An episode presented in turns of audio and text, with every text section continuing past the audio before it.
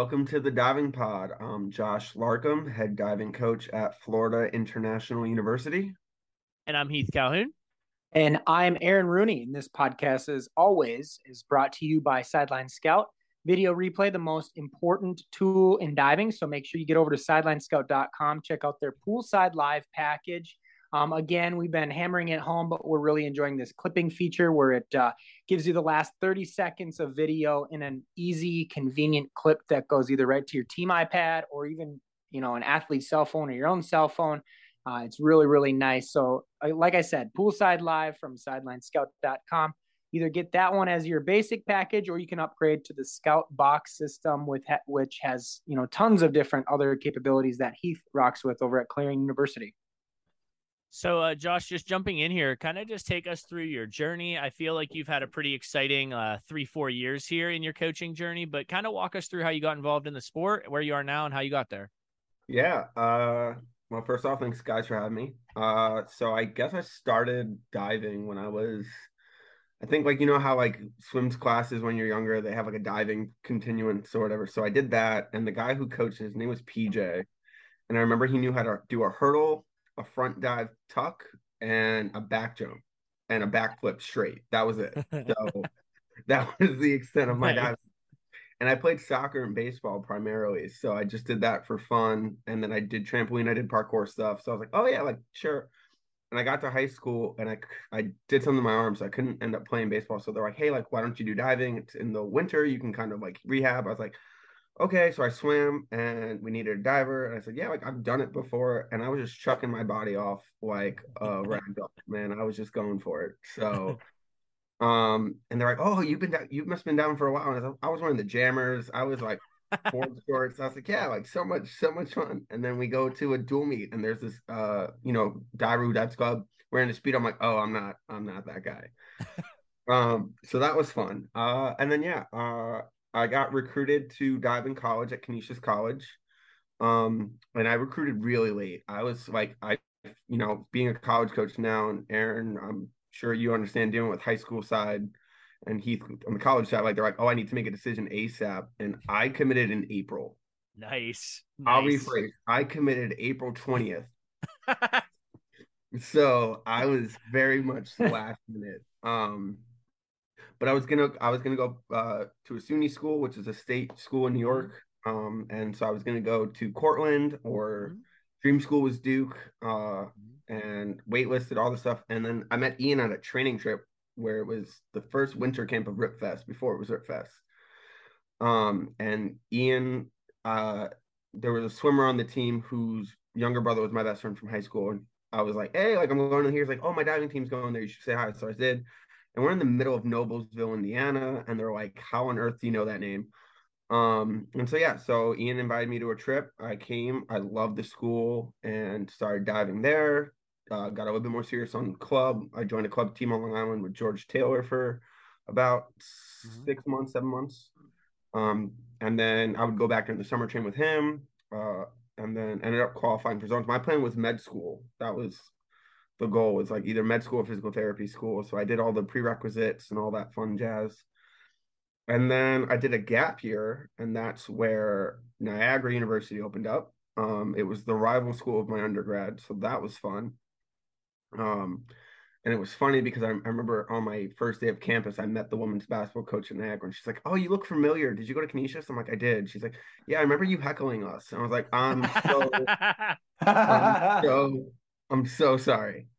um, so that was fun. That was cool. And she's great. Jada was fantastic. Um, and so yeah, so I ended up being at Niagara for two years. Uh, and it was fun. It was weird. I had teammates that I was friends with on the team as well. Um, one of the seniors was like three months older than me, so that was kind of weird. Mm-hmm. Um, but yeah, no, I loved it, and I ended up do loving that more than I liked going to shadow any doctors and physical therapists. And I still love that anatomy, and I still love science, and I think that incorporates a lot in how I coach because it's very science based. But my parents always told me if you love what you do, you never work a day in your life, and I loved coaching so much that it didn't feel like work. Um, and so yeah, and then uh, after my second year at Niagara, I got I was also coaching club at Wings Diving in Buffalo, New York. which is run out of University at Buffalo, and the owner slash head coach is Russ Stecker.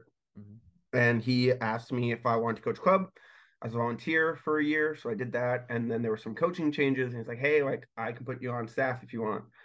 And the goal was for me to do learn to dive, and I was like, "Yeah, that's fine. I just want to like what get into it." Um, and I ended up having to sub for the junior Olympic team coach, the one the team that goes to all the national meets, mm-hmm. and they they got a lot out of it, and they all asked when I was coaching again, so that's kind of how that stuck. And then uh, when I was transitioning to be a volunteer coach at Buffalo, it was a perfect spot because I would literally coach college for like four days a week, and then just stay later and then coach club and then so I was doing that and then did that for a year, which was 2021 to 20 no 20 to 21 yep okay. And then um, i had the privilege of working with Cara Helder at west virginia university this past year.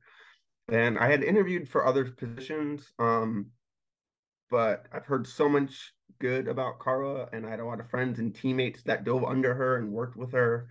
And they're like she will change your perspective of diving. And my gosh that has never been more true um, I tell her all the time. I still talk to her about once every couple weeks.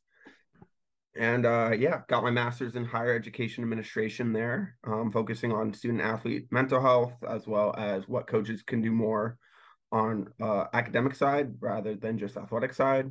Um, and then yeah, uh, uh at around NCAA's, I heard a rumor FIU was going to be opening up, and I got introduced to Randy Horner, who's my swim coach and boss and we just chalked. We didn't. It wasn't an interview. He was just like, "Hey, like, let's get to know you." He's really big on baseball, which I am too. so like, we talked about that for like twenty minutes, and then, you know, uh, he cares about swimming, and I don't think that's uh, as common as we would as diving coaches we'd like to have. Um, so you know, he and even now like at recruiting videos, so like, oh, send me what send me what you got, and he like actually has like pretty solid opinions. His judging's horrible though. We did a mock meet, and he was just but you know, it's having a staff that like really cares about this diving as a sport is just really impactful. So yeah, so that's kind of where I'm at now. That's that's awesome. Um, just to, I mean, one follow up that I have is just talk to us a little bit about the difference between coaching club and college. You know, that strikes me as being a little bit of a challenge at times. But what was the difference like for you? Um, to be honest, it was really hard uh, because I didn't know what I wanted to do. I didn't know if I wanted to coach club or coach college. Um, you know, Long Island Divers was had maybe 25, 30 athletes, which where I dove club. Um, Wings had about 20 to 30 athletes. And so when I was interviewing for the past two years, it was one was at um, a big club in Car- North Carolina, another one was in Akron, Ohio. So, um, you know, with Mark, and it was Mark's between awesome. Mark is fantastic. Uh, it really came down to American Flyers or FIU, and uh, I told and I asked Mark. I said straight up, uh, you know, what what do I do? And he said, listen, club can always come back. College, if you're in it, enjoy it. And I was like, okay. And I think for me, I like both aspects of it in the sense that you develop, and I think that's how I coach it. Um, the hard part or challenging part is at college, right? You got to break down some habits that you may not love, and you have a shorter time to do it because mm-hmm. of meets and dual meets. So, my first question when I got hired, um, I told Randy, I was like, "Hey, how important do you care about dual meets?" Mm-hmm. That's a good question. And he's like, "What do you mean?" I was like, "Because my goal is conference zones and NCAA's. So if you're trying to win dual meets, then I can't promise great results." Mm-hmm. Um, because again, coaching club, you know, hey, juniors is in July. Mm-hmm. So I have from September till July to really like work on hurdles, work on basic, work on foundations, and not stress about meets. Mm-hmm. And he was like, listen, as long as they do the best they can and they're going to score the best they can with the dies they have, I'm in. I said, okay, cool. Oh, that's awesome, um, man. And I think it was because I was upfront about it. I don't think it was, hey, like they're going to be doing 01s and 03s for the 1st mm-hmm. couple meets. Mm-hmm. Um, um, and again, uh, the other side of it is with club coaching. I love working with kids. I think that's something that was always really appealing to me and just fun because they uh they don't know they're not they don't know scared. Meaning like whatever you tell them to do, they're like, yeah, yeah, let's just go for it. Whereas college kids are like, yeah, no, I'm gonna smack, I'm gonna eat it. um, so yeah, no, um, I think that's the major difference. But I think what's similar is that if you if you coach it right or just have the right athletes that are willing to learn, it's very similar. Mm-hmm. Cool. I love what you said about asking straight up upfront about dual meets. Um, really, really funny. I just finished my boys season outline for this coming year, and we start tomorrow. And I, you know, if any of my boys are listening, you know, buckle up. But there's a couple of days that I'm going to be missing, and it's very big, bold. No new dives. You're working on lineups. You're working on board work. I'm not here. Deal with it. And I know there's going to be a couple meets especially early in the year where they're going to want to throw bigger dives. And I'm sure the swim coach will want them to be throwing bigger dives, but I'm not willing to skimp on that technique part. So thank you for having the same uh, same mentality there and carrying no, it on in, in the college world.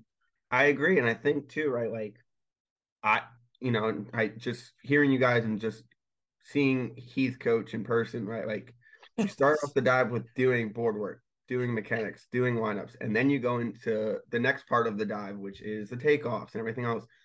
And so, like, that's what I try to explain to my divers. And we just had our meet against Purdue, and they dove really well. Their hurdles were consistent, their tops were great, but they didn't hit all their mm-hmm. lines. And they're like, "Yeah, well, like, oh, I'm so mad." I'm like, "Did we work on our lines? No. Mm-hmm. Did we work on our hurdles? Did we work on our takeoffs? Were all those good? Great. Okay, so we did what we wanted to. Yeah. And so now that we're going into end of November, early December. Now we're going to start working on entries and positioning because if you don't have a consistent start, there's no point in having time to work on entries if you're just going to yeah. be all over anyway. Well, yeah. that's a credit to you as well to get them to see the bigger picture. Yeah. You know, you're working on, like you said, the, the starts of the dives. Were those good? Yes. Okay, we accomplished our mission. You yeah, know, yeah. It, it's it's easy for those college kids to see, wow, you know, I only scored 215. You know, I should be going to 60 well yeah. we're going to break some things down first let's get the let's get this where we want it and then yeah. yes we can make it pretty and i love that yeah no yeah. it's it's big picture you have to yeah I, I it can't be said enough like whenever you sit back and actually think about it i aaron hit the nail on the head though. Goes to show you in in a short amount of time those kids really trust you because we we go through that here where it's like hey like the goal for some of our athletes the goal is march. And it's like hey we have the akron invite this week and there's some really buffalo is always there. There's like there that women's meet is legitimately really really good. It's and it's one. like yeah and it's like hey like our goal is go and you know we have one young lady who's working on getting her 205 305 off in a meet the first time it's like hey let's try to get vertical like and it's like hey i'd rather you miss that dive in december than in march like so let's get those reps now and hey, you have four other really strong dives on three and you're one meter strong, like we're we're we're stressed about two dives, okay, but it's like it's part of the process, and if they trust that process and believe in it, then it's fun. So yeah, I love, love 12, that. When you're doing twelve dives and you only got to freak out about one or two, it's a great, really great meet. yeah, for sure, for sure. so next question here is just how is the uh, start of the college season going, and um, how how are you adjusting? Is it going all right for you? Uh, dude, man, I've been hit the ground running. So my I got hired in April, um, but because of my grad assistantship, um, West Virginia kind of said, "Hey, you could take the job, but we start we stop paying for your master's the minute you sign it." and so Randy was really cool in the sense he's like, "Okay, wait, when do you graduate?" And I said, "June 24th." He's like, "Great, can you start the 25th?" I said, no. "That's awesome." That's awesome. so uh, I literally I was coaching at uh, I was at coaching at a Texas camp, and uh, I immediately started recruiting. Like, I was like, okay, that Saturday, I was like, guys, like, coach's night off. Um, you guys have a, like great dinner. I'm gonna go back to my room and just kind of start recruiting. Yeah. Um, and so that's been fun. Um, it's kind of cool. Um, because I was a head coach at one point with Niagara, but it was part time and it was. Mm-hmm. It was great for what it was then, but now being at FIU in a bigger conference, bigger school, um, having my own team as a full-time job i think it's totally different because i've learned a lot more right and i think that's where it gets really exciting for me um, what's hard is uh, because it's florida um, we have so many international interests because if you ask any international student or anyone hey what are three major um, cities in, in america it's new york city los angeles and miami yeah and so we're located in Miami. So we always get reached out. So it's uh, very overwhelming, but it's cool. So I get to have different conversations, and I will always accept a call from every recruit that emails me because if Yeah. they have time to reach out and send me an email, the least I can do is give them a call and give them a chance. So Yeah. that's what's fun. It's also hard because I also give all myself to work and I I've been trying to do better about myself. Like, hey, like I'm done at 8 p.m. Um, Good luck. hasn't been going well. Yeah, it's not been going well. Um, but it's been going really well. The athletes are great. I have a very um senior class, so I have two fifth years, one senior, two juniors, and then one freshman. Hmm. So I'm doing a heavy re- lot of recruiting um because I'm also not only recruiting 2023s, I'm also recruiting 2024s. Sure. And so uh, this year's hard, but it's fun. I wouldn't like again. I love my job, and it doesn't feel like work, so that's fun. Um, I will say the challenging part is coaching outside because I'm at the mercy of Mother Nature. So if we have a uh, hurricane, or which we've had one, and then a major flash flooding, um, I can't do anything. So it's really making me adapt. Um, I'm very fortunate we have a dryland center that is also outside, but it's covered. So if I need to go do a dryland, uh, go do a weight session with the divers, I'd rather do that. Do something other than nothing. I'm really intrigued by this whole recruiting deal, you know, picking the athletes that you want on your team essentially. Yeah. What are some of the highlights of recruiting that you enjoy and some of the lowlights that are a little bit of a grind? Um, I will definitely say I'm a unicorn in the sense that I will probably say recruiting is probably one of my favorite parts of college coaching. See, I'm with you. I, at least I would think. I don't know. I've never done it. No, it's it's fun, right? Like you get to meet all these different people, and um, I'm a firm believer that if I'm reaching out, it's because I'm genuinely interested in you as a person. And so if if I use not the school, great. How can I help you get to the school that you want to get to? Um, I I don't I I love taking in transfers. I just don't love sending out transfers. Mhm. I think I want them to feel at home. Again, especially because we have um I think of my six divers, three of them are international. I have an Egyptian, a Canadian, and a Finnish diver. So for me, right, like they're never home. So I want the school to be as Yeah. close to home as they're gonna feel. Yeah. Um, and so for me, like that part's fun.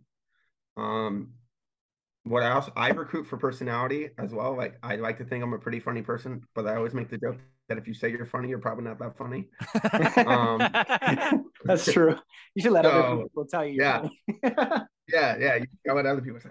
So for me, right, like I think if I know I can make jokes but also be serious, like I have a Yeah. standard. Um, uh, they divers won't compete dives unless they're going to average hit it for sixes or better. Mhm. But I think you can have fun while doing that. So I Mhm. think that's where my coaching is a little bit different. So my first recruiting call, I don't ask a single question about diving. I ask Yeah. what what's your favorite movie, what's your favorite food, dessert, sports, like what do you like to do outside, book, anything like that, just to kind of get to know them as people. Um, the hard part is that because I don't say no to people, it's like I have to type everything out and then kind of narrowing it down. Yeah.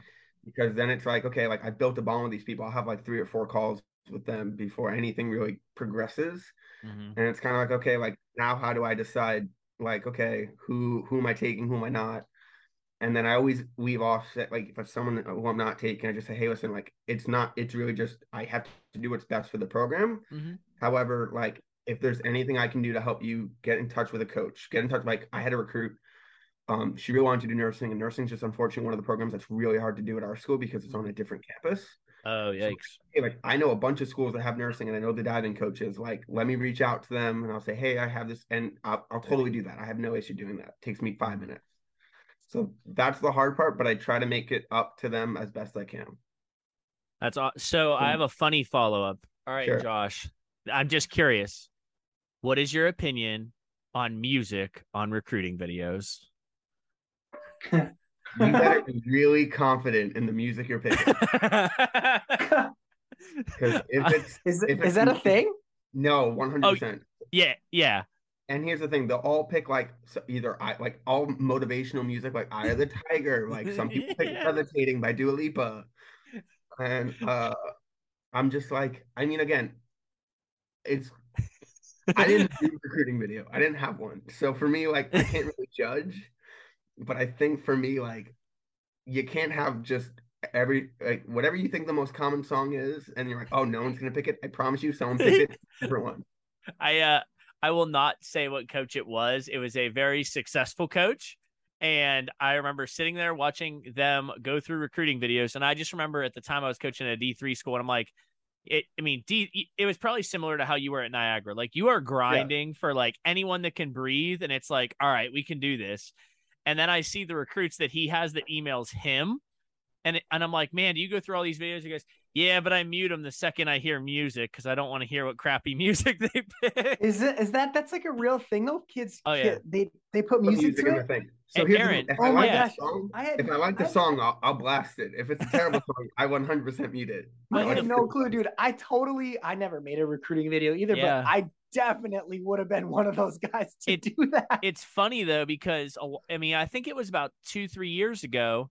If you guys remember, it was a baseball coach. I'm pretty sure that it was a college baseball coach and he would like he made this viral video i think at the time it was on instagram or something and he goes if you put a song on your recruiting tape you bet your butt i'm blasting it and i'm going to dance to it and well, he started taking walkout song. and, and he started like taking videos of him dancing to it and he became like super viral from it and it helped him recruit because it was like oh he kind of put himself out there. But uh, I, I was like i just thought of that when aaron asked no, about recruiting. It's a good one and i think again like your video has to be good because it's either you're putting in music because it's your video is long and you want it to have mm-hmm. some substance behind it, or you're trying to hide your dives.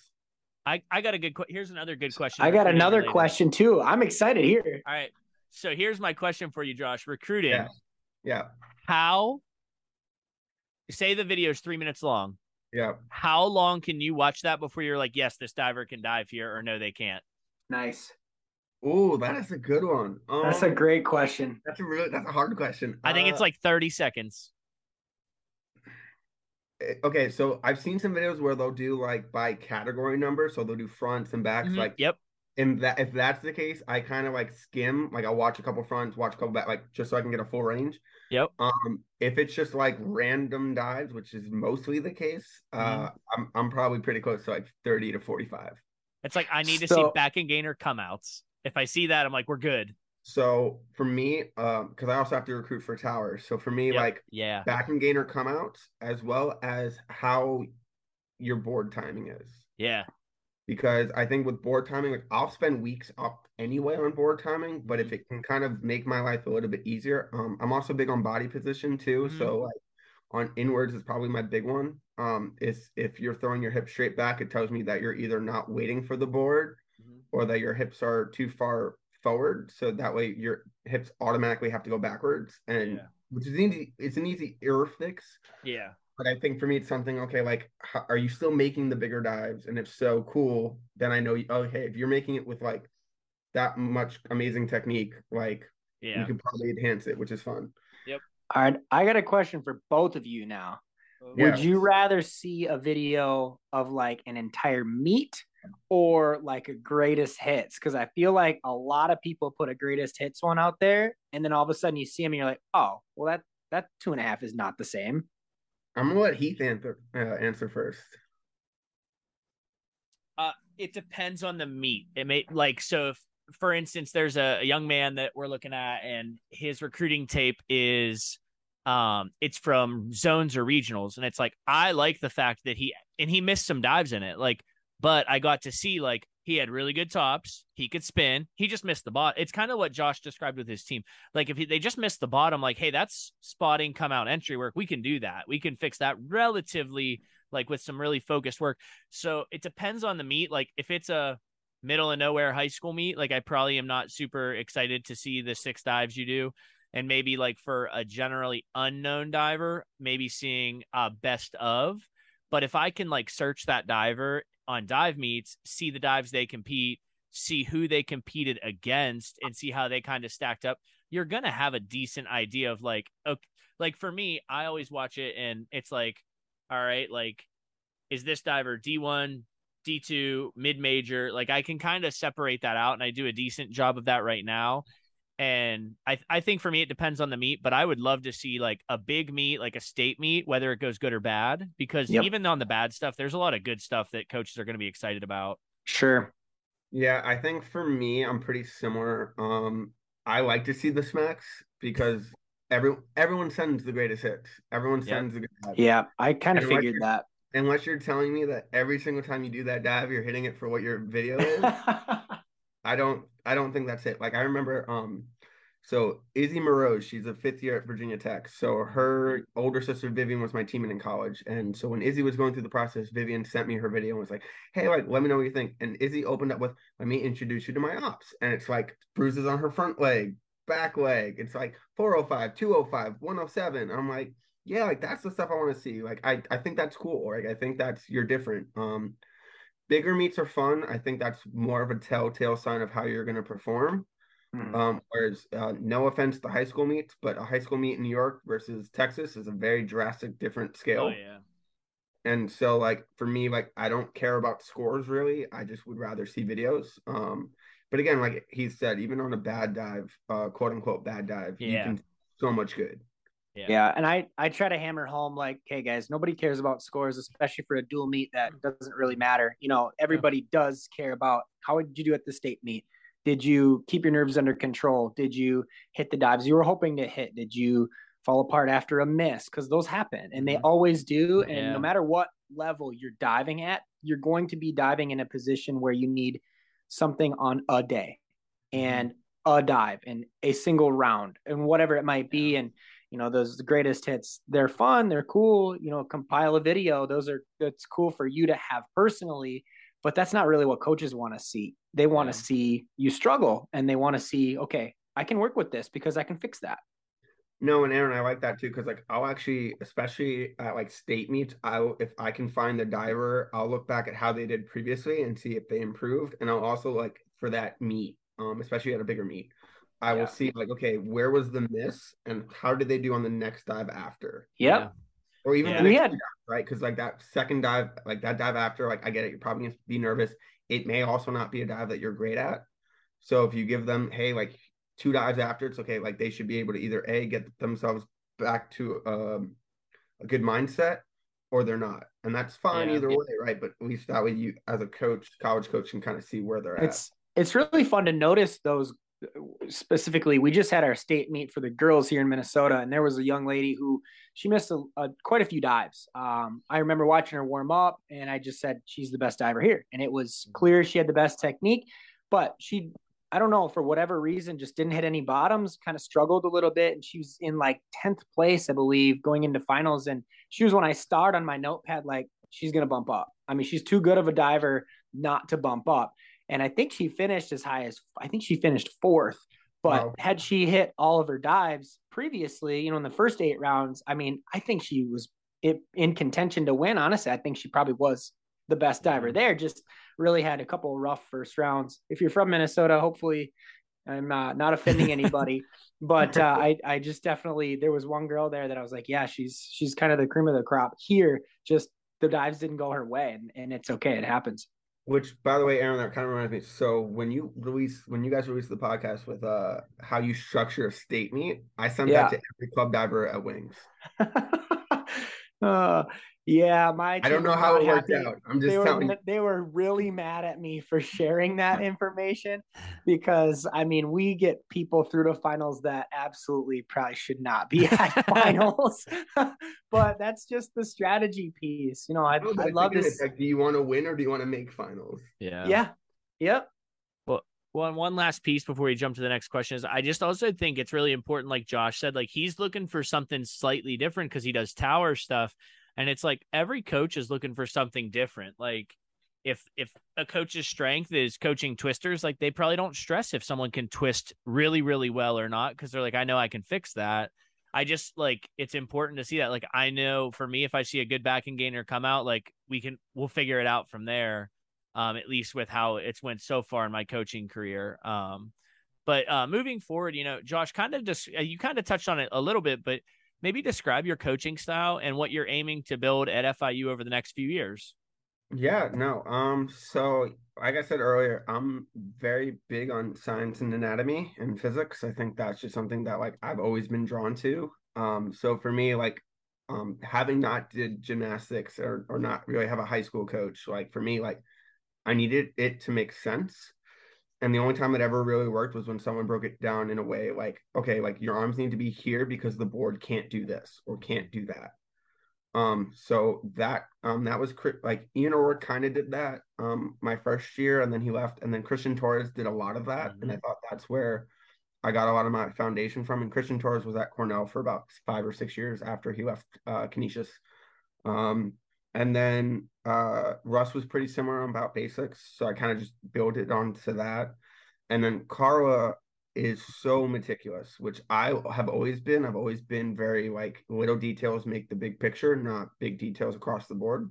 Mm. And I think Carl just kind of hit that home. So for me, like I love basics. I will spend three weeks of the season not doing a single hurdle or jump, or I like it needs to be consistent, like where we want it. Um, and sometimes it's going to freak the divers out, right? Like they're going to be closer to the board than they're used to, or they're going to be higher than they're used to, not know what to do with it. Um, and I think it's just kind of coaching them through that. Like, okay, like this is normal. That's what that's supposed to feel like. Trust it. Um, mm-hmm. I always tell divers if it feels weird, like 95% of the time, it's yeah. probably you're doing something right. Yeah. And that's just because your body's making a change. Um, diving, um, and I remember this from Wingfield when I was in high school at a camp. He said, something like 23 or 27 uh, different body movements that diving breaks that isn't consistent with how we want to move our bodies. Interesting. And so diving just has to break that. And I'm I'm assuming gymnastics or anything involving being upside down has a similar take, but I try to put that in perspective as well. Um, so for me, it's really kind of just having it make sense. So like talking about like physics okay like your arms need to be parallel when you bring your knee through otherwise your chest comes forward or hey your hips need to be about a quarter inch back on the board because the board's already flat before you stand on it. When you stand on it it dips. So you need to be slightly over the board so that way when it launches you it goes into still again safe distance but you're going in a more up direction versus straight out. Mm-hmm. and so i think having like hey this is why i'm having them do it gives them a lot more confidence okay he's not just telling me to do something um, and I tell them all the time if uh, I give you something to do and it you ask me why and I don't have an answer, we shouldn't be doing it. You know, that's a I I say the same thing. Sorry to cut you off. I just no, wanted to ask good. you this: Do you think that is like different than when we were athletes? Because like, 100%. how many? Like, I just vividly remember my coach being high school or college saying, "Do this, okay," because that's what coach said to do. Like, do you think that is something different in today's athletes, and why do you think that's different?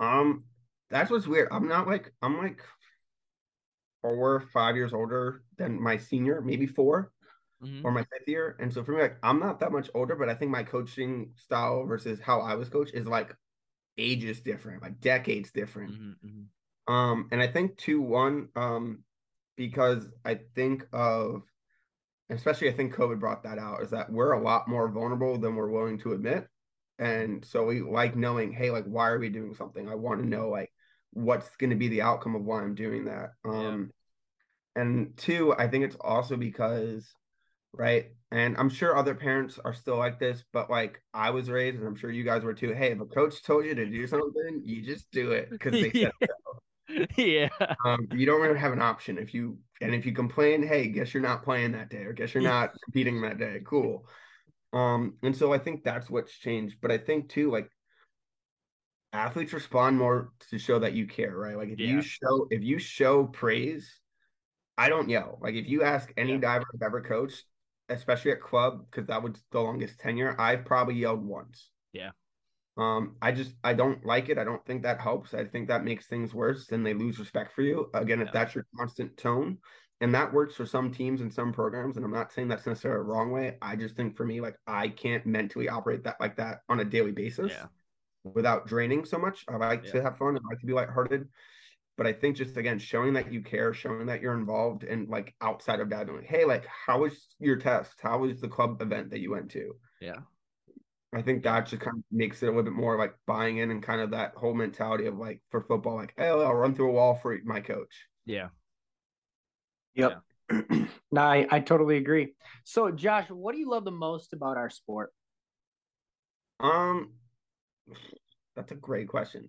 Okay, well, uh, real quick, I don't think I answered the aiming to build a FIU, but short story, yeah. like long, I just kind of want to build a culture where diving is a fun environment that also gets results. And I think the only way to do that is by having standards, but making the standards enjoyable to get to. Um, but yeah, uh, to answer your question, Aaron, about the level of the sport, I think for me, it's so when I played soccer, right, I could have the best game and we could still lose. And that drove me nuts. Yeah. Um, and it's not, it's I like I'm I'm sure most athletes would agree they hate losing. Um, but I think in diving, right, like you can kind of control your own destiny because like if you're consistent, you're gonna do well almost every time. Yeah. Um, and I think right, like the adrenaline, the overcoming fear, like that is something that I think is totally different from every other sport. Gymna- again, gymnastics being the most similar because again, you're landing on your potential landing on your head, right? There's a lot more risk, but with diving, right, like you have to throw yourself off th- three story buildings and do tons of crazy flips and somersaults, or you have to time up um, a, a 250 pound board so that way you you get the right jump where one you don't get shin splints and two you time it well enough that you get a good ride. And i think there's so many different things that we have to think about um in a, such a short time and i think that's why divers do so many reps. It's not like a matter of hey like we just do this many because we have to. It's like no you do it so that way your muscles get used to the memory of it doing it. Mm-hmm. Mm-hmm. and i don't and i think the closest comparison and this might i'm curious what your take is. I think golf is the closest comparison I I mean I would agree with that. I just got done listening to a golf podcast today and they were just hammering that same thing home is everything's between your ears and they were recapping one of the uh it, I, I went into it like a deep dive right so i'm back in 1991 the masters tournament like that's how far and that's how much i love golf and yeah. they were just talking about one of these older guys swings and how amazing it was and how perfect he was and he was such a nice guy that he let everybody else kind of say what they thought about his swing and he took it in as criticism. He said oh you know you need to lift your elbow here you need to turn your wrists here your hips are a little late and he would like listen to that and then try these things and he completely lost his swing and you never heard of him playing golf again. He's actually an announcer now uh, ian baker finch for those listening. Really really cool story. He was at the absolute pinnacle and something something weird happened. He just let I guess too many people in, and it totally messed with his brain, and he stopped playing good golf. He never never won a tournament again. It was kind of a sad little fall off, but to your point, everything's between the ears, and yeah. you control your own destiny. If you can remain consistent, even at the most heightened, you know, intense moments, you, you're going to be just fine. And if you can't, and you let outside factors in, it's going to be a, a world of hurt for you. And and unfortunately, sometimes that happens. Well, yeah, because people miss dives, right? People have a some people have the best meet of their life, some people have the worst meet of their life. You mm-hmm. never know until you're there. And I think too, right? Like it has to do with just how you go into it, right? Like I ask my divers all the time questions about the dive. Hey, where where did you feel like where did you feel the weight shift in your backswing? Where did right? Because I think if they take more accountability, they can understand a little bit more. And that again, kind of what you're going on is like controlling your own destiny. Like I think as coaches, we're just there to guide them. And like I had my diving career, I was happy with how I ended. So I want the divers to be happy no matter what they did, that yeah. they were happy with how they dove. So having them be involved in your coaching as much as you can have them be involved, more power to it. Yeah. Yeah. I agree. I uh, Aaron, I don't know why this made me think about it because you talked about that uh, gentleman in his golf swing and he's like he let too many people in right before we started the podcast, I listen. I just go down this rabbit hole on Instagram of like motivational videos. It's pretty bad, to be quite honest. And uh, it was this professional fighter. His name's Chael Sonnen. They said, if you could give advice to to an athlete on how to be great, what would you say? He's like, find a coach you trust and go to practice every day and actually try to get one degree better. He's like, because a lot of people don't do that. And it just made me think like having a coach you trust that that's the only voice in your head that's a that goes a really really really long way. And i think that shows like how important our jobs are. Like yeah. i think that's what people don't realize like they're like oh like you coach. I'm like yeah but you don't understand like i really can influence a lot right now. Yeah absolutely. And i think it, it also just goes to show like i bet i i shouldn't say i feel confident that typically the athletes you have the best relationships with are probably the ones that are succeeding a little bit more um, at least I've seen that throughout my college, throughout my coaching career. Um, I don't think athletes like to hear that. I I know I've said that on this podcast before. Brian, I stole it from Brian Gillooly. He said I have favorites. It's whoever shows up and works hard any given day. Some day it's the most talented kid on the team. Some days it's the least talented, and that fluctuates. But it it just goes to show like if you, you the coach can't want it more than the athlete, and when you guys want the same goal together, the equal amount, great things can happen. But those relationship building skills are really important as a coach. What do you What do you guys think? Uh, I totally agree. I think that uh, when right again, it could be any different day where someone who was maybe not your favorite the day before it happened to be your favorite the next day, right? It's just of like the attitude that they come like come in with, and I'm I'm very much like an empath with that stuff. Like if you come in positive, like I had my divers read a book um before I got here. Um, it's called The Energy Bus by Jon Gordon. Yeah, and it's a really great book. Um, and I just had them read it just because like I think sometimes when we are mad or having a bad day, we tend to blame our teammates, but we don't ever take accountability of like, okay, like maybe it's me, that's why I'm doing it. And so for me, like I think that's something I really wanted to bring is like positive culture, whether it's hey, like I had a bad diet, but I'm still doing something different. Um, but again, right, like there's days where they had a they didn't sleep the night before because they were studying, so they really are just not in a mood, or social life isn't going the way they want it, so they're just not in a great day or they're sore, right? Like you're yeah. just there's so many different outside opportunities that like you can't control as a coach. And so you just kind of have to work with how they're acting that day and the best that you're gonna get the most out of them. And so for me, like if there's a diver's like, yeah, like I'm just not feeling this practice. Um, which I usually actually have them say what they want to do at practice. I'll have a plan in my head and I'll write it out for the week, but I usually like give them say, and if I like their plan, cool. Um, but some of them are like, yeah, like I'm super sore from lift yesterday. I'm like, great, we can do lineups. We'll do O ones. Like there's some there's always things to work on, even if it's just hey, like model, visualize, and core. Yeah. Yeah. It it's funny you say you ask your athletes what they want to do. I don't I don't know if I told Aaron this one. I, maybe I did. So last week before Thanksgiving, I told the kids, I said, Hey guys, we're just gonna go like really light, like nice, easy, loose, and we'll pick a dive or two. And so I had the kids come in and we were playing golf. So I'm like, hey, if you birdie it, you can move on, or you got to get two pars, however long that takes. Uh, I'm going to say it. Honestly, this might hurt my recruiting in the future. We had a young man. His name's Jordan. He's a senior. He's been busting his butt to try to get his NCAA cuts. He got his first one. He needs one more. And the dive that's been giving him the most fits is back two and a half. He just can't get vertical. Like he can, he, he hits one every now and then, on high board or low board? On high board, and he just plays okay. with it too much. That's all it really is. Like his reverse two and a half, awesome. Like he crushes reverse two and a half, and so we we have a really crazy game here at Clarion. It's called Do It Again, and so uh, so he he did it back two and a half, and it was okay. It was a little short. like do it again. Did it the same. Do it again. He probably did legitimately twenty five or thirty back two and a that day, and uh, that's like miracle on ice all over again. I'm I'm not exaggerating when I say 25 to 30 back two and a half. But the cool part was we reached a point where the the secret to do it again is all they have to do is ask if they can move on, and I'll say yes. So like you could get to five, and if they say can I, and so for whatever reason he got to about 12, and he, and someone looked at him and said, "Hey, you know, if you ask to move on, he'll let you move on." And he turned, raised his hand, goes, "Can I move on?" I go, "No," because she told you to ask that. And so I said, "Now you have to do three in a row that are six or better, or you're not moving on."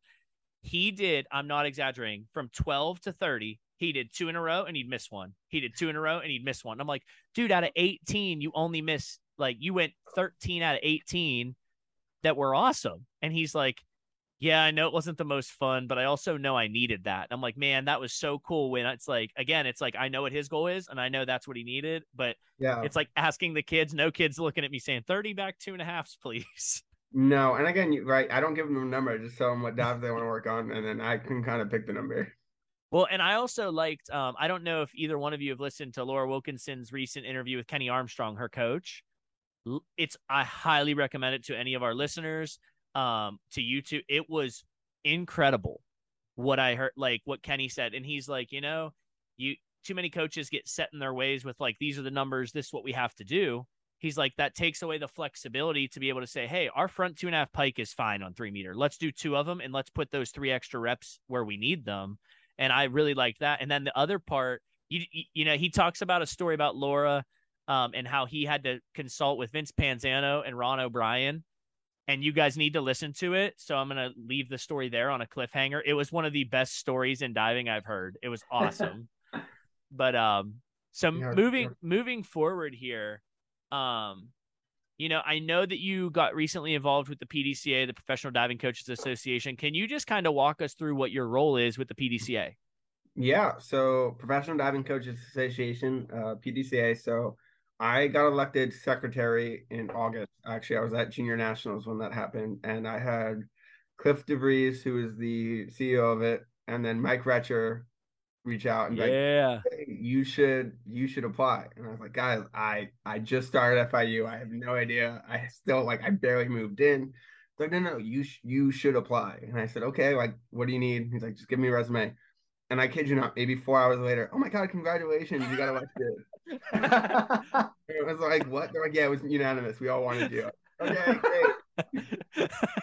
so I got basically roped in, which thank God, because it's actually really fun. So my job as secretary is um I send the annoying once a week email newsletter. Uh I love it. yeah, thank Yeah, you. I don't So- think it's I don't think it's annoying at all. I I read it actually every single time. Oh, awesome. Fantastic. Thanks, guys. Uh, so yeah, so I I spend probably like two hours, three hours a week going through like everything I can on diving. Um, so like this week right now, uh, World Juniors is going on. So I will type up a result of what's going on there, um, send links, all that stuff. Um, and I really like it because again, I love the sport. And so for me, like going out and finding new things going on and just updates is great. Um, and I think what's cool about, and then I take notes during the minutes that we have. Uh, we have a weekly meeting for about, we say it's a half hour, but it's always 45 to an hour. Um, but yeah, so we just talk about, hey, like what's going on? What are our plans? Like we just hosted the symposium not too long ago. So like our big thing was that. Now it's, hey, like what can we do moving forward to get a little bit more traction, get a little bit more membership? And the goal of it is just kind of like we want coaches to know hey they have a resource they have a, a location to go for information for whether it's job postings or techniques or hey like what's going on like i know we plug in your guys' podcast as well and it's again just to kind of get people especially more more so high school coaches because i think that's where a lot of the education i should say needs to go but It does. It does. You can say that. Okay yeah. So um because i just I'm, I'm going from like new york right? Like new york i went to a couple state meets as an athlete and as a coach recruiting and there's just drastic so drastic levels of coaching. And it, again at the end of the day we all want safety we all want fun for the diver um and we want the sport to grow. So why shouldn't there be a one general location where you can find as much info as possible? Yeah. No, I like that. Uh, the, and uh, what I've noticed, this leads right into my next question: is the PDA, the PDCA has really grown, really honestly over the last few months, maybe the last calendar year. You know, what are the goals going forward, and maybe more importantly, what can we do to help? Because we are noticing a whole bunch of really good things you guys are doing, and we're loving it. Well, thanks. Yeah. Um. So it's it's not just me. Like we have Mike Retcher, Steve Omack. Uh. Oh, I gotta go down, the order. Uh, Cliff, Steve, Stan at Trinity, um, Chris Zukas, Mike, myself, um, and you know, it's just a really fun job. It's it's it's all volunteerism for us. It's just something hey, like because we love doing it. Um, and it's been a really big team effort as well. Oh, and we also have Tom Quinn as well, who's out of Cortland um area. And so for us, right, like I think we started when in August we had like five or six hundred subscribers, and now we're up to like twelve fifty. Nice. And That's my awesome. goal, um, my goal is to get at least fifteen hundred by the end of December. Um, and if you see the view of the newsletter every week, it's like have like I think five thousand trained coaches by twenty thirty. And I think at the rate we're going, we're probably gonna pass that. Fingers crossed. But again, it's just something for us to do. So I think for our goals, again, we just want to get as many coaches involved, um, because we do think that's where that comes from, right? Like athletes are. You can always pick up. I mean, Aaron, you do it. You told me on the podcast, right? Like you picked up former skiers and everything else, like to come join, right? You can find athletes, but I think finding trained coaches that are confident and skilled enough that's a harder task and so that's kind of like where we want to come in is hey how can we affiliate that how can we get more coaches involved and I think for you guys, I mean, for just to help out, like every once in a while, slide in a mention. Mm-hmm. Yeah. Um, but yeah, I think honestly, like, um, like I know we're gonna go. I know we have rep- like I think Steve and Cliff are going to, and Mike obviously are going to junior um to Winter Nationals. Nice. Um, having Steve on the board is really um super great because he goes to a lot of international meets as well as USA meets, mm-hmm. so that helps. Um, yeah. and then just having uh, we have state representatives uh, opportunities. So if you're in a state that you want to be part of the PD, uh, pdca and you're like hey like how can i get more involved in coaching or how can i be more involved in the diving world? Right? Um, you can actually reach out to mike retcher. Um, and he it's in our newsletter um, and anyone can subscribe. It doesn't have to be a diving coach. It could be swim coaches whoever that wants to get more info. Um, and it's at pro diving co- uh, prodiving.org i believe is the mm-hmm. website. Um, but yeah, so reach out to Mike, say, hey, I want to be a state representative, and it's hey, once a month or something like that, you where you guys meet and say, hey, like what's going on in your high school seasons, what's going on in club, who's willing to host meets, etc. Awesome. Cool. Yeah, that that symposium was awesome. It was like I like am keeping my fingers crossed. That's like becomes an every year or even a by like twice a year thing. It was incredible. So, yeah, Mike's actually coming out. Uh, we were just talking about our last meeting. Um, so since the symposium went off really well, we all were good. really happy with it. Um, but we do want something to go on at least once a month. So we're looking to try and get like like kind of like what you guys have, but like on a more spread out basis where we just mm-hmm. once a month. Hey, anyone who's a PDCA member, um, I think an annual fee is as, as cheap as like thirty nine dollars yeah. for the year um, anyone who wants uh, that's a member can actually log on for free for the video and just be part of um, like uh, depending on the guest right we'll um, ask hey so and so is coming on in three weeks. Yeah. any questions you want to have asked please submit by this time. That's and awesome. we'll have a 45 minute session 15 minutes for q&a at the end. And then just, again once a month once every two yeah. months just again just to keep people more involved more engaged. Is such a great such a great idea. Instead of like this forum where it's more just us talking it's like definitely more of an educational forum. That's they, they were awesome. Honestly every single presenter that you guys had i was thoroughly impressed by and it was awesome so um, just keep doing what you guys are doing it's great um, you know and then last question before we kind of jump into our signature questions is looking forward in your career what are the goals you have for yourself in the world of coaching Oh gosh. All right. So you sent me this earlier today and I was on a flight and I've been thinking about this the flight and I still don't have an answer. Um I think for me, like I I really love what I do. And then, so for me, like wherever I go next, if I go anywhere next, like I'm really happy here. Um I know it's only been like three or four months now. like my family's moving to Florida. They're like uh, nice. uh, they're about an hour and 40 north from here. So like for me, like this is as close to my family as I'm ever gonna get since I'm 18 and I'm 26 now. Yeah. Um, I'm 27. So like that's something really appealing. I my goals, I'd love. I mean, I'm I'm super privileged to coach Olympian um right now, and I've I've coached a couple just here and there. Um, I'd love to go to the Olympics as a coach. um, whatever country I get to represent, I'd love to be a part of USA. But like whatever country, I'd be honored. Um, and that's I you know I'd like uh, I went to Olympic trials as an assistant coach. I'd love to go again as a, a full head coach for an athlete. Um, or NCAA's again. I just really, I, I want to be able to go as far as I can with the athlete who wants to be there as much as I want to be there. That's awesome. Kind of touching on what you said, like I shouldn't want it more than the athlete. Yep.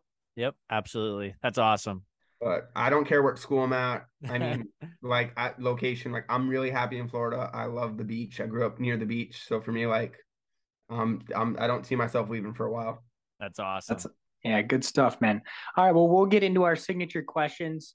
Um, we don't treat failure like it's a bad thing, more of an opportunity for growth. So, from that lens, what would you say is your favorite failure? Okay, so I have one as a diver and one as a coach. So yep.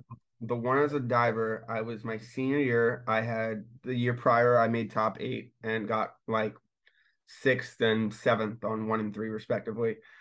And this is my senior. I was like, okay, I've been doing really well all year. I'm not stressed, and I tried to play smart and I went I changed my dive in prelims. I went on three meter instead of doing a 105B, uh, 107C. I did 105B. Mm-hmm. And I was like, yeah, okay, like I know I can hit this for sixes or better every time. It's not stress. And I just you feel like you, you're not spinning or you're spinning too much. You're like, yeah, I'll just come out early. And I came out and I just snuck it in. Like I got like four and a half fives. And I got ninth place, which is automatically consolation finals. And I mm-hmm. got oh. it ah. by, I got it by 0.7. Oh no, it's it's clear in my mind. I got it by 0.72. and so I was so mad. I was like upset. I was I was I was a terrible athlete. I'm not gonna sugarcoat it. I was horrible. I was throwing temper tantrums. All but my coach is like, listen, you're here. It is what it is. Um, your team has a chance to do well.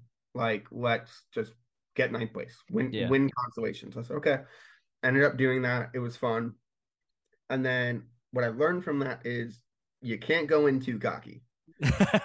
yeah. no matter how how good you feel, no matter how well you feel like you're peaking, you just have to trust what you've been doing. And so the next day, oh, we had a day break because it was women's.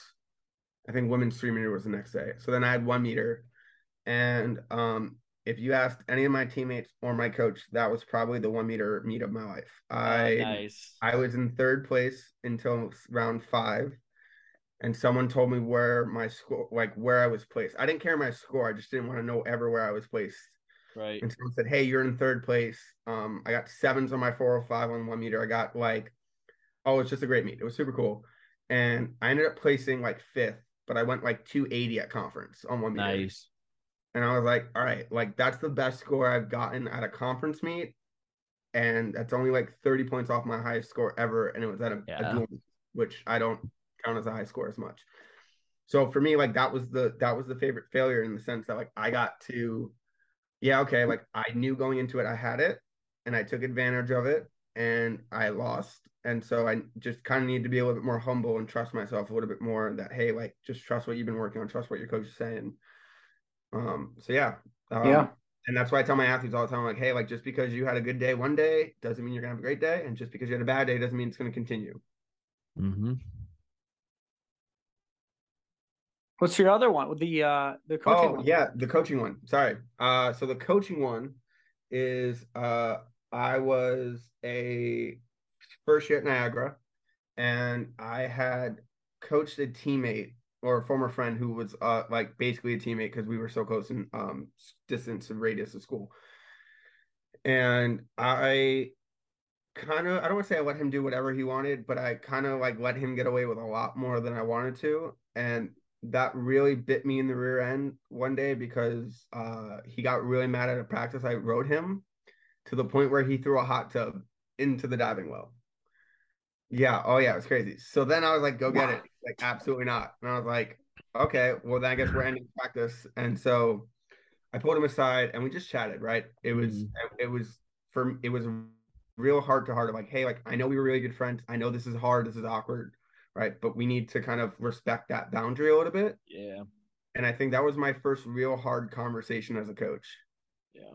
Because it was kind of like, okay, like if this is what I want to do as a career, like I need to be able to have these hard conversations. And if I'm yeah. gonna have I should have it with someone who I'm super close with. Yep. Because that's gonna be the hardest. Um, and to give you an example how close we were, I remember my senior year, he was a junior. I couldn't find my my speedo for conference. And so I'm on the ladder for three meter, like just hanging out, and I yell across the pool, "Where's my super suit?" And from the Incredibles, and he adds like he continues the whole scene. So we from Incredibles at conference. That's um, awesome. You know what? He's super chill. Um, but yeah, so like again, if for me it was like okay, if I was able to have that kind of conversation with someone who I'm very close with, yeah, kind of set that boundary, like which was really difficult. Um, I can do this with anyone else. Yeah, for sure. For sure. All right. So next one here. What can the NCAA or USA Diving do to improve? Um. All right. So from a club perspective of USA Diving, um, I would really, really like to see like more opportunities for meets because I think like okay, if a diver's done like we have what uh regionals is in May, zones is in like end of June, and then end of July is uh juniors, right? For mm-hmm. those athletes, if they don't go past any of those things, their diving season's done for the year. Mm-hmm. And their friends their teammates, their friends from across the country, right? Like they're all still competing. So I think there should be at least like, hey, like here's like a national invite. Like, you know, um, I know basketball does like the NIT or like Mhm. um swimming and diving does NICs, right? So like just having an extra meet where divers can still train and work for something, even though that like it's not junior nationals, right? Like, give another shot. Um, and I know like that may not be super feasible, right? But I, there needs to be something. yeah. If a diver like there are some divers that like work really hard and they're just in a tough region Yeah. and they can't go past regionals because everyone in their region is just super talented or had a better day that day. Mhm. And it's kind of like, okay, like, so my friends are still going to dive till August. I'm done in May. I have June and July to kind of just chill and not train for anything. Um, on the NCAA side, um, I think having referees like would be significantly better, especially at like invites or bigger meets, because as coaches, right, unless we're unless one of us is FINA certified and on that panel, there should we we shouldn't be judging. And I, and I say that because I think we're so critical. Like you'll hear coaches on deck all the time. Oh, I've seen them do it better. Or oh, like you know, that's just it's that's the best one I've seen, so I'm gonna go higher. Mhm. Right? We just kind of need some like neutral judging, which again is Mhm. not easy or financially stable. I get that, but at least if we can have it at like the mid seasons, right? Like there's Mhm. 20 mid seasons across the country. Pick one or two FINA judges on the panel Mhm. across the board. Yeah. And then again, every conference, every zone meet, right? Like, why does it just have to be NCAA's or the Power Five Yeah. meet? Yeah. Yeah, that's a that's a good It's- one. It's too many. It's there's there's if we're trying to look for the best divers in the country, we shouldn't have our coaches be doing that because we are Yeah. so biased, even if we're not doing it on purpose. Yeah, that's that's a good point. Well, I I was actually talking to Aaron, excuse me, Aaron about this where I've I've been very fortunate that we have a lot uh like the former coach at Clare and he judges at nationals, so I can ask him to come judge a dual meet. And, and I'm very fortunate that we have a lot of good people in the area that I can trust to do a pretty good job. I think it if anything they're a little tougher normally, but more importantly, it's actually a little bit more challenging to actually coach your athletes how they need to be coached at a meet when they come over, you're in the middle between for you, it's like Adam Soldati and someone else. And someone's like, Hey, what did you think? And it's like, Well, I thought this, this, this, but wait, there's a dive going. So hold on. So Yeah. it's like, I, selfishly, like I've enjoyed inviting others to come and judge that I trust can do a good, un, as unbiased as you can get in our area job Yeah. because it allows me to coach. So I, that's a Yeah. good point. And I think too, right? Like, I looked at other meets, and this is no no disrespect to any other meet of how Uh, it it's, went. okay. it's okay. You're allowed to say it. Uh, yeah, but I wasn't there, right? I didn't see the dive, right? But there were Right. some guys, like divers going like 300s, 320s. And like, I think at the Purdue invite, which was Purdue, Louisville, us, uh, Northwestern, like we had so many amazing schools and coaches. The meet was hard. It was Yeah. a hard, it was a hard judge meet. We didn't have many female divers break 300. Yeah. And again, no disrespect to the other meets because I have no idea how they dove, but you're telling me out of that invite, no one else was close to that. Yeah. So again, and I think that just It- speaks to the coaches judging. Like we don't know. Well, and that that happens a lot. I'm sure you're aware in the high school world. It's it's Mhm. kind of upsetting at times, but I know how to work with it and and use it to my advantage strategically. We have kids from all over the state, and and whether you come from Minneapolis area or outstate, kind of where I where I'm from, I'm on the outskirts of outstate. You know, I'm two hours from the Twin Cities, but there are people way north of me. I mean, four or five hours north of me. And I've seen scores come in and like, hey, you know what? You have the highest seeded score from your section. You are the top seed going into state. Well, I also know like, you know, those scores are not the same down there because it's a legit judging panel and we're looking at tiny little details. And, you know, so every time I see an outstate kid near the top of the leaderboard, I, I ask myself that same question like, well, I see they posted a big number. How much can I potentially take off in my head so that I can realistically place them on where I think they're going to end up? And, you know, I'm fortunate to know the ins and outs more than most people to know that you know their their their 420 point section meet is probably going to be closer to 320 and mm-hmm. you know they get all upset at the meet and it's it's not a reflection of they're not a good diver it's a reflection of the judging where you're at is just not where it should be and yeah. that's what's incredibly frustrating um, from where i'm at and it's it's everywhere yeah, and I mean, I was I was blessed. Um, I was it was really cool. So I was a huge. I'm I'm still a huge David Boudia fan, and he was he's the assistant coach at Purdue, and I played it super cool. If he's listening, I'm super sorry. I didn't say anything. But my mom was like, my mom sent me a picture of like me with an autograph saying like keep it in perspective or whatever. Mom was like, oh my god, you, you should you should show him. I was like, no, that's that's weird. Um, so he was he was judging the on the panel and like you know obviously being an Olympian, like he knows what dives are supposed to look like. So the fact that we were kind of all on par, like that kind of made me feel better about the situation. Because okay, like if we're judging like a FINA's meet, like this is going to be a breeze and compared to like NCAA's or zones, or it's not necessarily a breeze, but at least it's hey, like this is what you're going to dive at at yeah. zones dive yep. today, conference today. So that was like the pro, and it took me to have some reflection. It took me the plane ride back from Chicago to Florida to have that epiphany. But I think that's again, it's it's not the diver, it's not the coaches by any means, it's just the judging. Yeah. But I I think like you said though, going to a meet like that that you know is judged a little bit more on par with what your conference zone and hopefully nationals are judged it lets the divers be a little bit more aware of where they're at where they need to improve we talk about that with our national kids all the time where once you get your scores and we know you're going to the meet your meets i mean it's bad, but it's like your meets do get judged a little bit differently because it's like, hey, I need to know where we're at for March, not for dual meet against yeah. Ashland. Not for December. You, you don't right, like for December, yeah. Right, like even even the Akron invite, like you know that because that's the meet you guys would have went to for your midseason, right, Josh? Yeah, but I also went there as, as uh, Buffalo. As a, oh yeah, and yeah. so it's like you know that, like so for us, like our athletes are like what I mean. Victoria's still diving, correct? Yeah, towards like, the yeah, like there. that's like a like that is an Olympic trial caliber athlete, an NCAA qualifying athlete. Like that is a legit top tier diver, and and the whole Buffalo crew is good. The whole Akron crew is good. Oakland is like they're all good, and so it's like, hey, if you can final here on the women's side, like pretty good indication we're sitting in a really good spot for where we want to yeah. be in March you know and so it's like it's all framing it's it goes back to what you said earlier about like it's part of the process and if your athletes believe you it's really powerful and if they don't then they just throw temper tantrums and it's not good um moving forward what's your favorite drill to do as a coach for your athletes all right so dryland uh I think a lot of my big thing is inwards because um, I hit the board when I was eight. So for me, I was terrified of inwards. Um, and I had a coach kind of what you did to your athlete, having them do 30 of them in a row. I had to do double bouncing inwards. I had to do, uh, my coach had me do, uh, add an extra some half somersault to every optional on three meter. So front quad, back triple, gainer triple, inward triple.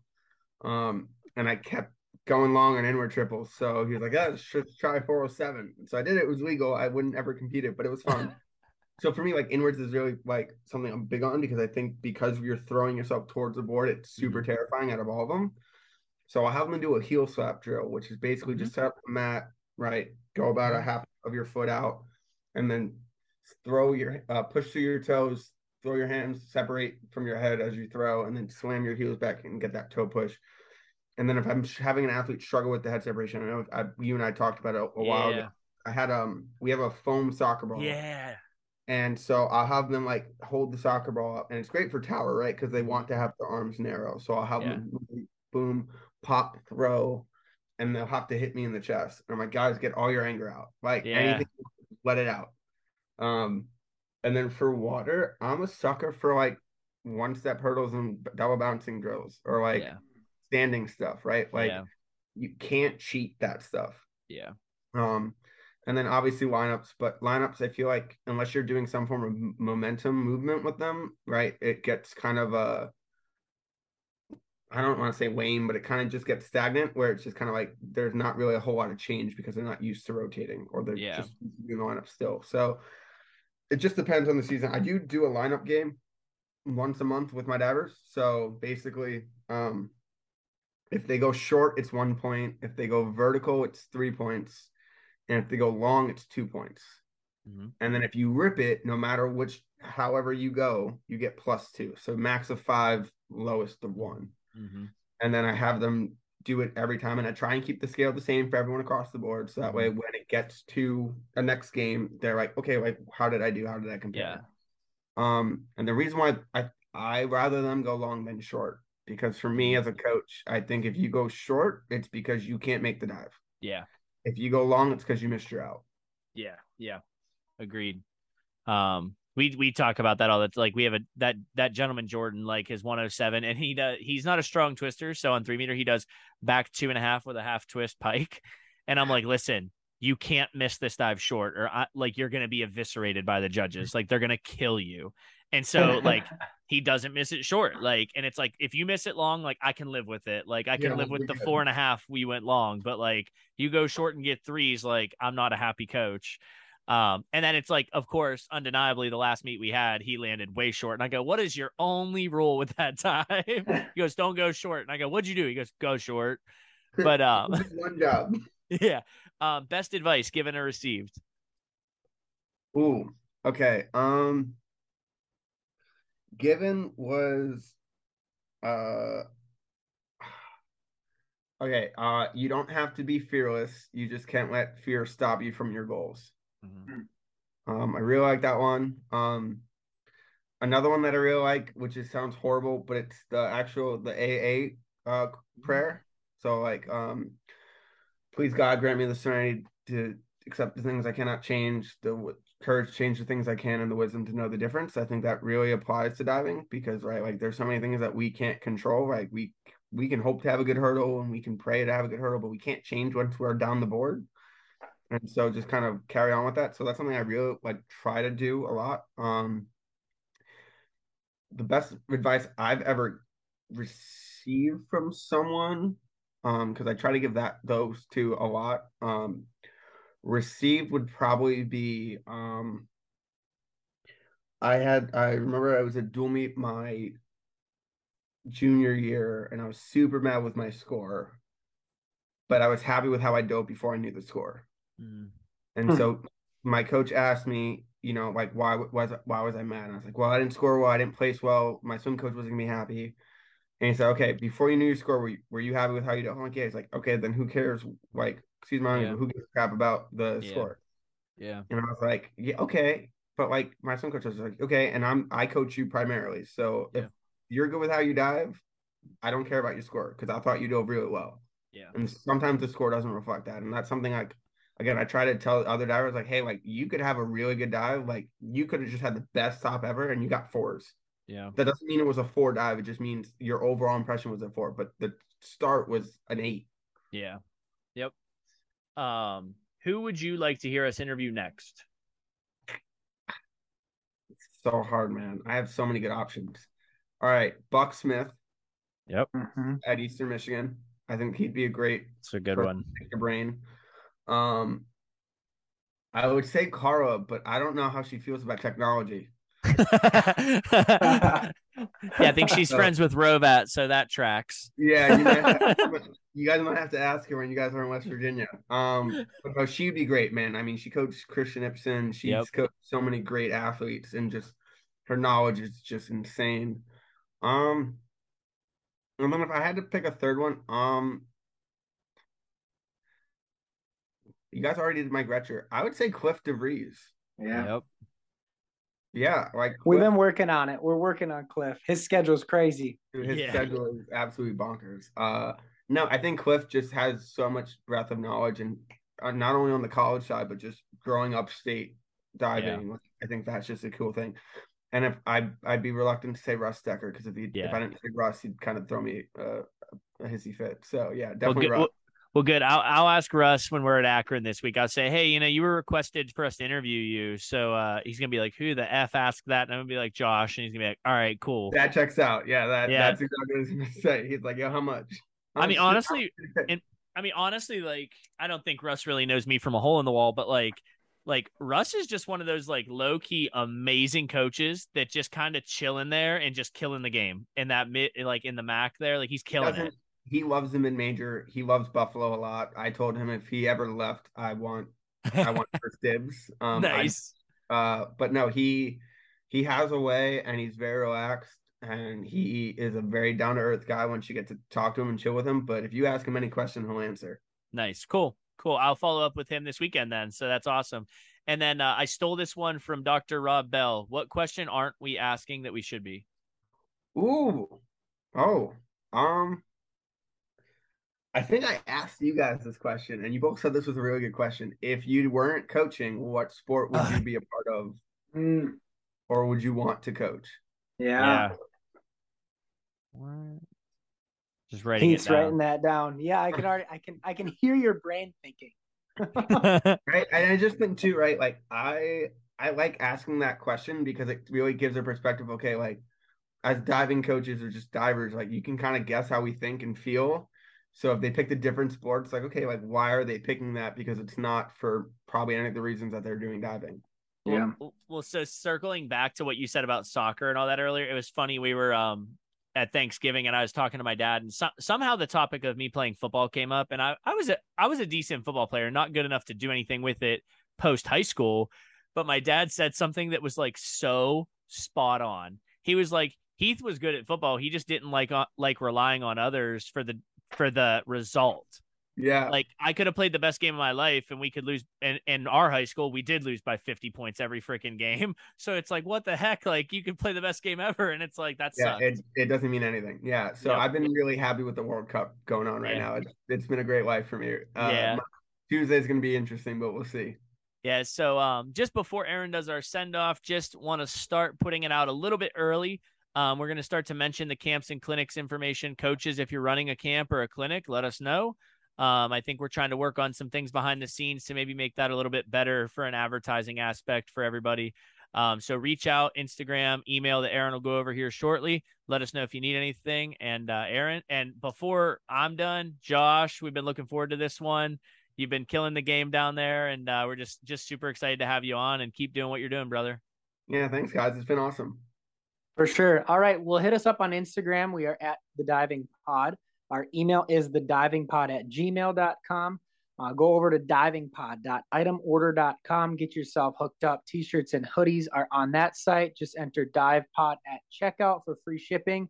And also, little news and notes. We have been withholding a little bit of information. I don't think um, we're going to jinx it by finally announcing it, but we do have a role for Winter Nationals in a couple weeks.